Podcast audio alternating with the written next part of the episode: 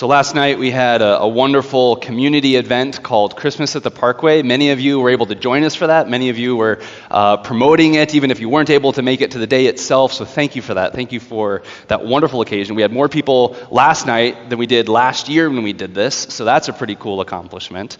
And uh, yeah, yeah, like it was it was a really fun event. It was it was a lot of fun, a lot of goofiness, a lot of um, silliness there at the Parkway Theater. One of the movies that we watched was one of my holiday favorite movies, which is the movie Elf, uh, an excellent movie starring Will, Will Ferrell, who plays the character of Buddy the Elf. And Buddy grows up at the North Pole. Uh, but he slowly, as time goes on, he's a little slow to realize this, but he finally figures out that he's actually not an elf, that he's a human. Uh, he has some differences from the other uh, occupants of the North Pole. So, for example, he's twice as tall as the other elves, and that's very strange to him. He has to shave his beard, and the elves don't really grow a beard. Also, he's really bad at making toys, and the elves are expert toy makers, you know, stuff like that. Well, finally, he figures this out. He figures out that he's actually a human, and he goes to New York in order to find his parents.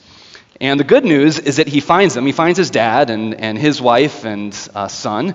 He also makes some new friends, uh, but there's some bad news as well. Because it's not easy for someone who grew up at the North Pole to live a normal life in New York City. And so Buddy the Elf gets in a lot of trouble. And at the end of the movie, or towards the end of the movie, Buddy the Elf, he, he puts on his, his elf uniform again, and he's kind of sad and he's walking through the streets of New York. Uh, he leaves his home. He decides he's going to go back to New York. And he finds himself standing on a bridge. And isn't it interesting that all the good Christmas movies involve their character standing on a bridge, right? Well, he looks down at the water that's flowing underneath the bridge. He looks up into the dark sky. And he says to himself, I don't belong anywhere, is what he says. And the imagery is clear, right? He's a man between two worlds the world of humans and the world of elves. He's standing on a bridge, a place that symbolizes the place of, of in between. He's in between two worlds. He's standing in the dark and he's looking upward, asking deep, dark questions. This is an Advent moment that's happening in the Christmas movie Elf, which I'm very grateful for. So, Advent is a dark time. It's a mysterious time. It's a time when we often feel like we're living in between two worlds. We have a way like we're outside of the world, or outside of these four walls, we have one way of behaving, of celebrating, of putting up lights, of throwing neighborhood parties where hundreds of people come and celebrate. You know, there's lots of carols that are being sung, parties. But then inside these walls, there's something different that happens. Inside these walls, we put up dark colors. We sing these eerie songs of, of weeping and of longing. We have prophetic readings of the Lord coming back with might. You see, there's a stark contrast as well of the sentimentalized consumerism that we see outside that's put on by our culture throughout this month, which states that presents make everything better. And then we have what happens in here, where we hear about the authentic Christian gospel that declares that we are all sinners in need of, of rescue. And this might feel uncomfortable for us as we stand in between these two worlds. You see, the, the tension of Advent, though, is very intentional. Not only do we stand in the tension of culture, but we also stand within the tension of Christ's first coming and his second coming. We tell ourselves that not only is this just a preparation for Christmas, that's certainly an element of it, but Advent is a season of preparing for the coming of God Himself. This is a season of waiting, this is a season of watching. We stand between the tension of God's kingdom having been inaugurated by Jesus Christ, but then on the other hand, we realize that things still are not the way that they should be. There's still a lot of brokenness that's out there, darkness, questions. We stand in between the incarnation of God and the consummation of all creation. And sometimes it feels like we're standing on this bridge, looking up and saying, I don't belong anywhere. Well, there's no human in all of history that knows more of what that feels like than John the Baptist. John the Baptist encapsulates that feeling of standing in between two places. Now, last week we talked about John as well. Last week, we, we talked about John being this, this prophet standing out in the wilderness, preparing the way for the people. And today, we see John in a very different situation, sitting in a cold prison. He goes from boldness and anticipation to now silence and doubt. He goes from proclaiming words of hope, those, those words of hope probably still echoing in his ears as he now sits in prison, wondering what in the world is going on right now. And if you read this passage, if, if you pay attention to this passage, it's actually a little offensive for us to hear. Because here is John, the prophet of all prophets. He's so great that even the, the prophets of the Old Testament prophesied about him. Like, that's pretty cool, right? So he's the culmination of the entire Old Testament. Furthermore, he's family. He's family. He's actually Jesus' cousin. Like, he's, he grew up with Jesus, he knows him. Their moms know each other, right? So, is this how Jesus treats his friends? Is this how Jesus treats his family? Is this how Jesus treats those who he loves? If John is so good, then how could things turn out to be so bad for him? Well, these are all Advent questions. These are questions that our children ask us. These are questions that our coworkers ask us. These are questions that our neighbors ask us, our, co- our coworkers, our friends.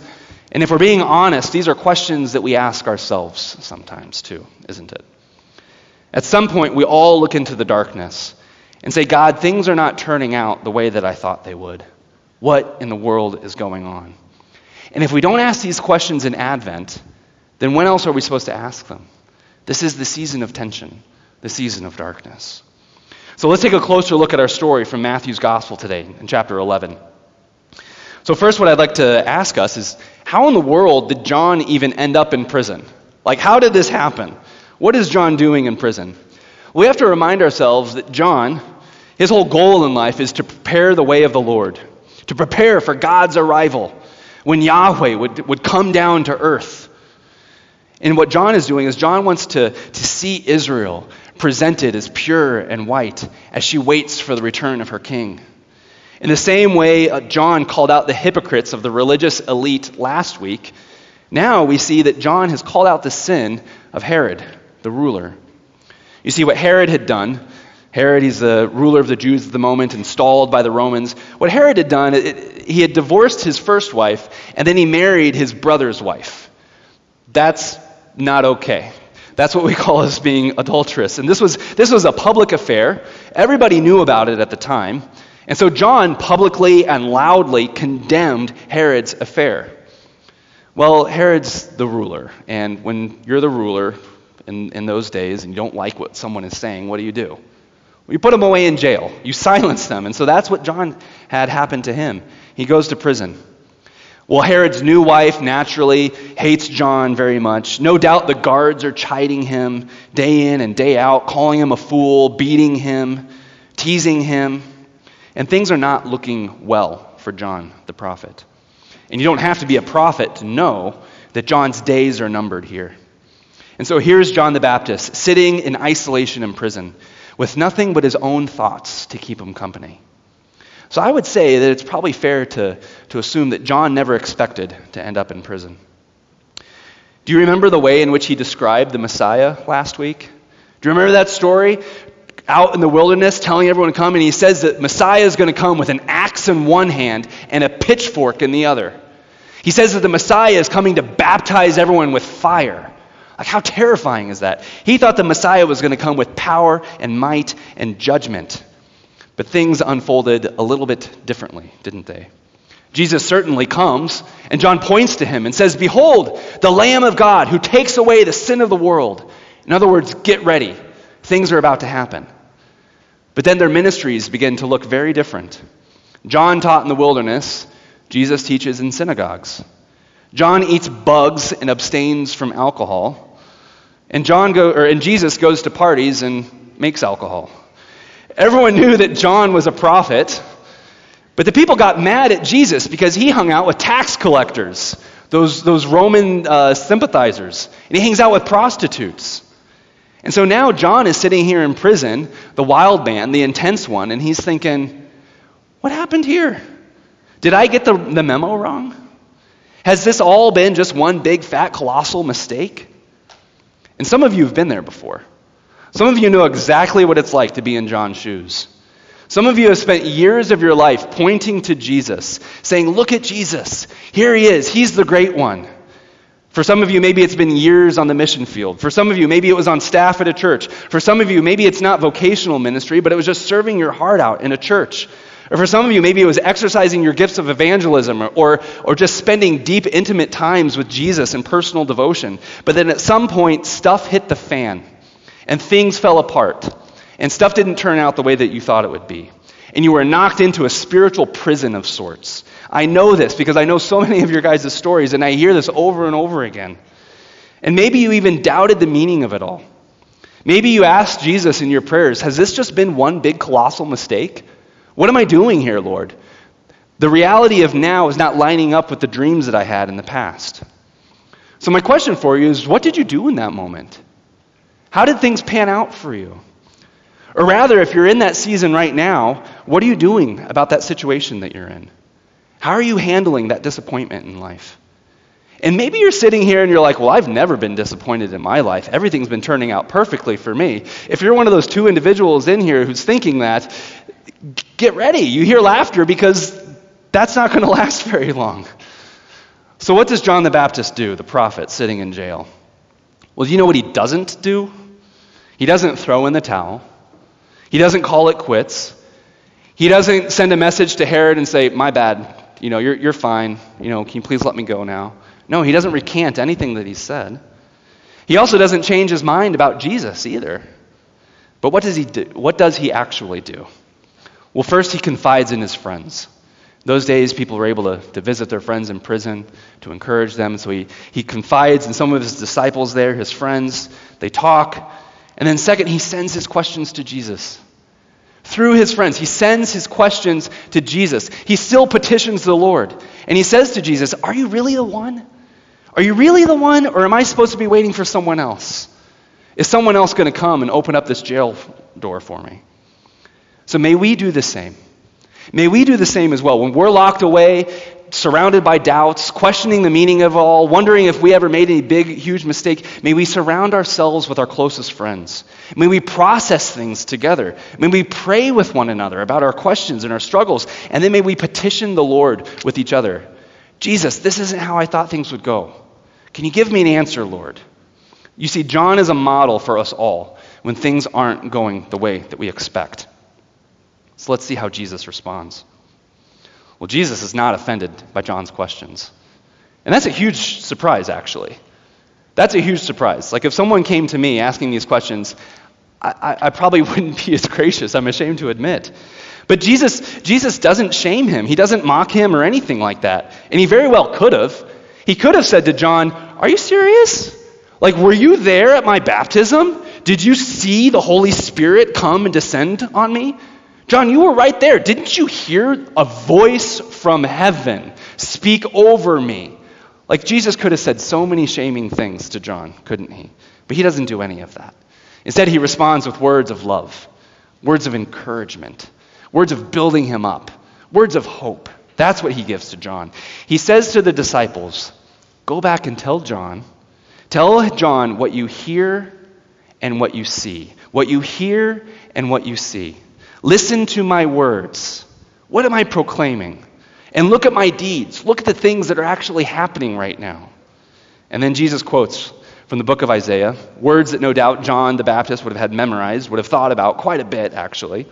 Those famous lines The blind receive their sight, the lame walk, the lepers are, cle- the lepers are cleansed, the deaf hear, the dead are raised up, the poor have good news preached to them.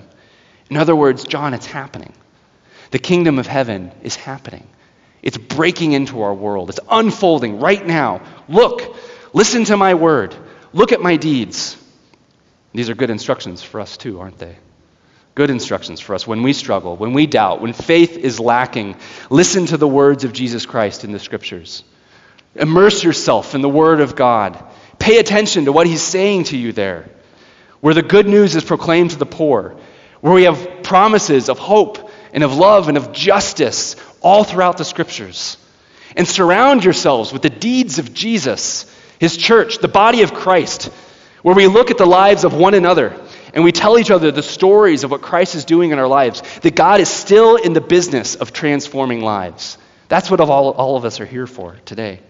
So don't isolate yourselves when the doubt comes. It will come. Don't isolate yourself when that happens, but immerse yourselves in the words and the deeds of Jesus Christ. Tell yourself what you hear and what you see. So, you know how um, those of you who have children and, and maybe they're off in the other room, like playing when you have some guests over, when the adults are over, and you know they can kind of hear you a, a little bit. They're sort of eavesdropping and paying attention. And like sometimes in those moments, it's fun to like brag on your kids because you, you want them to know that you love them. And you want them to know that by, by them kind of eavesdropping and, and hearing how you brag on them with others. You know, you might say, like, oh, did you see how Marin was just helping so much at the parkway the other day? Like, that was really cool. That was awesome. Did you see how Axel carried in the cross today when he walked in? Like, he was holding it so, so, tall and straight. Like, he was doing a great job with that, you know? And, you know, when Lena invited all of her friends to the parkway event and a ton of them came, like, how exciting was that, you know? And as a kid, maybe you, you've had those experiences of overhearing your parents brag on you like that. And it's just so heartwarming. Like it, it, it's so encouraging. Well, that's exactly what Jesus does next. As John's disciples start to leave, and you can see there in verse 7, as they went away, so as they're walking away, Jesus decides to talk really loudly about John. He starts to brag on John. He starts to tell the crowds who are listening to him just how awesome John is. He says loudly to the crowd, When you all went to go see John, do you think he's just a reed in the wind? Do you think he's wishy washy, just kind of being blown this way or that? Or do you think that, you know, he wears these fancy, expensive clothing? No, of course not. He wears this stinky camel clothing. Jesus is saying, like, did you expect to go see a fad or some trend that was happening? Of course not. You went to go see the greatest prophet. In fact, of those born of women, which is kind of everyone, right? No one is greater than John the Baptist. So imagine those disciples going back and visiting John in jail and saying, John, guess what Jesus said about you? Guess what he said about you? He loves you, John. You might be here in jail, but don't you forget that he loves you. He loves you so much. He thinks so highly of you. And the same is true of you. Jesus thinks so highly of you. He adores you, even when you doubt, even when you ask those questions. He doesn't want to shame you. He wants to tell you how much He loves you. In the midst of your struggles and doubts, even in those times of asking those dark, Advent, tough questions, those questions that might even annoy other people, they might tell you those questions aren't appropriate or whatever, Jesus wants to hear them. He wants to receive your questions because you are a son or a daughter of the kingdom. You are welcome at the table. And he wants to sit down and have a meal with you and talk to you about the things that are going on in your heart. So, this is the hard part, though, of this story. This is what I, I, I, I kind of wish it didn't turn out this way. I wish I could tell you that everything worked out for John, but it doesn't. He stays in jail, actually. And the truth is, is his life comes to a pretty tragic end. A guard comes in one day, asks John to step forward, and kneel down, and the guard ends his life right there. He takes off John's head. And his head is then taken and put on a platter and paraded around at this party that's happening in Herod's palace. It's an absolute horrible story. It's a tragic end. Nobody wants that to happen to anyone. And I wish that I could tell you that, that Jesus admitted that that was totally a fluke.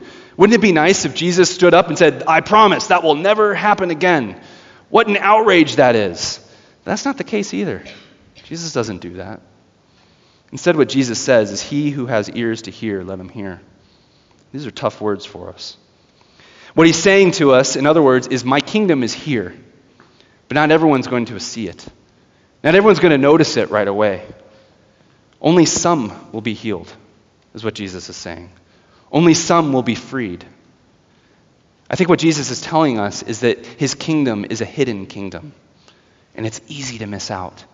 He who has ears to hear, let him hear. Yes, my grace and my power and my healing is breaking into the world, but the world is a violent one, it's a dark one. He who has ears to hear, let him hear. And so, for so much of church history, this is what we see happening again and again and again. The story of John is a very common one. This is the ending of most of the apostles, those who were closest to Jesus. Many in the early church died in horrible ways as well, including women like St. Perpetua or St. Lucy, who we um, celebrated this last week in the church calendar. And even today, all around the church world, people who point to Jesus are being slaughtered. I think that's what Jesus meant when he says, From the days of John the Baptist until now, The kingdom of heaven has suffered violence. He who has ears to hear, let him hear. And if that's not Advent tension for you, I don't, I don't know what is. Well, thankfully, I think that one of the letters from the early church that we read today, the letter from the Apostle James, can actually be a bit helpful to us. James says this in verse 7.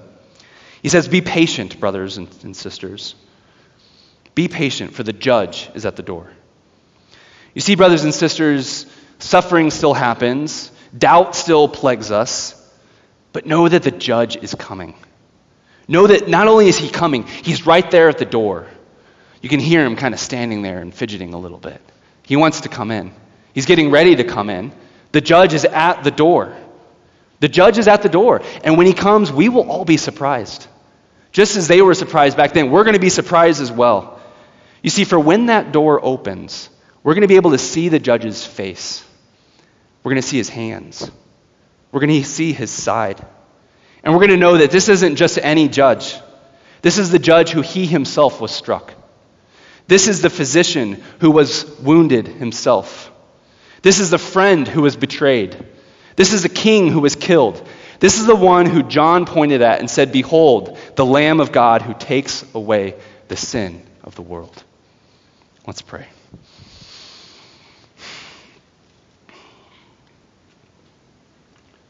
Come, Lord Jesus, come. In the name of the Father, and the Son, and the Holy Spirit. Amen.